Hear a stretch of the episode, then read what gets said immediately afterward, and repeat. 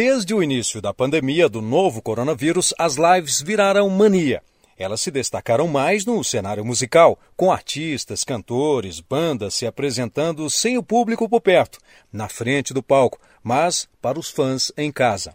Mas as lives não estão restritas ao mundo musical. Um grande exemplo disso ocorreu sexta-feira, dia dezenove de junho. Foi a primeira live de uma série idealizada pelo Tribunal Superior Eleitoral, chamada Diálogos Democráticos. E o tema da primeira foi Mais Mulheres na Política. O mediador foi o presidente do T S E, ministro Luiz Roberto Barroso. O presente debate tem por foco o nosso terceiro projeto, que é identificar preconceitos, discriminações e dificuldades que fazem com que apenas um percentual limitado de mulheres ocupe espaço no espaço público em geral e na política em particular. O debate envolve também, transversalmente, o entrecruzamento entre questões de gênero e questões raciais. E as convidadas, três mulheres de grande visibilidade e credibilidade que lutam pelos direitos das mulheres. A atriz e embaixadora da ONU Mulheres, Camila Pitanga.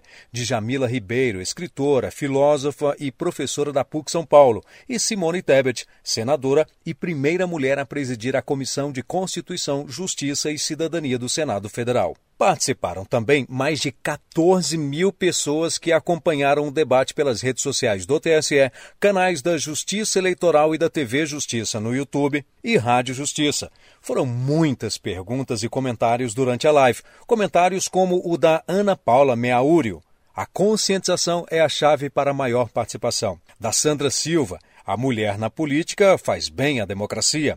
Da Jaqueline Moura, parabéns por motivar as mulheres a participarem de carreiras políticas.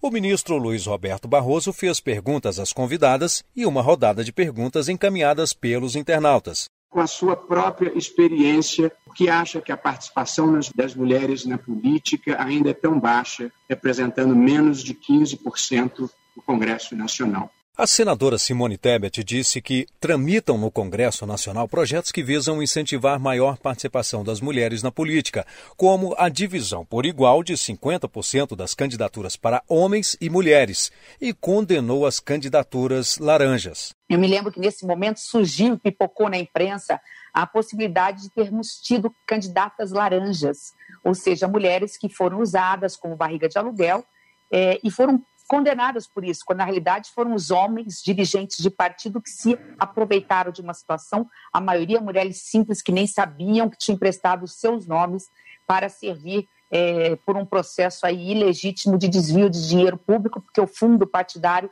e o fundo eleitoral são recursos públicos. Djamila Ribeiro disse que a reserva de cotas para a candidatura de mulheres é fundamental para a maior consciência da importância delas no cenário político. Defende ainda cotas para negras e negros. De novo, acho que a questão de gênero, a cota de gênero ela é fundamental, né, no, no, nos partidos, para que se tenha candidaturas de mulheres, mas eu, como feminista negra, eu penso quanto é importante é que essas cotas de gênero, de fato, sejam contempladas também pela questão das mulheres negras, né, sobre a questão racial. Então, a gente tem cota para as mulheres, mas não existe a mesma em relação à população negra. Eu penso também o quanto que é importante que se haja nesse sentido para as pessoas negras também nas candidaturas, porque, de novo, reforço, né, os homens negros também são subrepresentados e a importância da gente ter esse olhar para essa questão. A atriz Camila Pitanga também defendeu as cotas e acrescentou que é necessário ter consciência de outras ferramentas de participação na política. Nós precisamos muito de mulheres se candidatando, entrando para a trincheira da arena da, da política partidária, mas eu acho que também entender que fazer política é a responsabilidade do que você manda para o seu WhatsApp, é a veracidade das, das informações que você transmite, é a educação que você tem com os seus filhos, com como você se relaciona com pessoas marginalizadas. É política, ceder terreno, abrir espaço para que novas vozes estejam ali reluzindo nas suas especificidades e nas suas lutas. Ao final da live, que durou uma hora e meia, o ministro Barroso disse que é necessário um esforço por parte da sociedade brasileira para trazer mais mulheres para a política e agradeceu a participação não só das convidadas ao debate, mas de todos que acompanharam a transmissão. Do T S E, Rimaque Solto.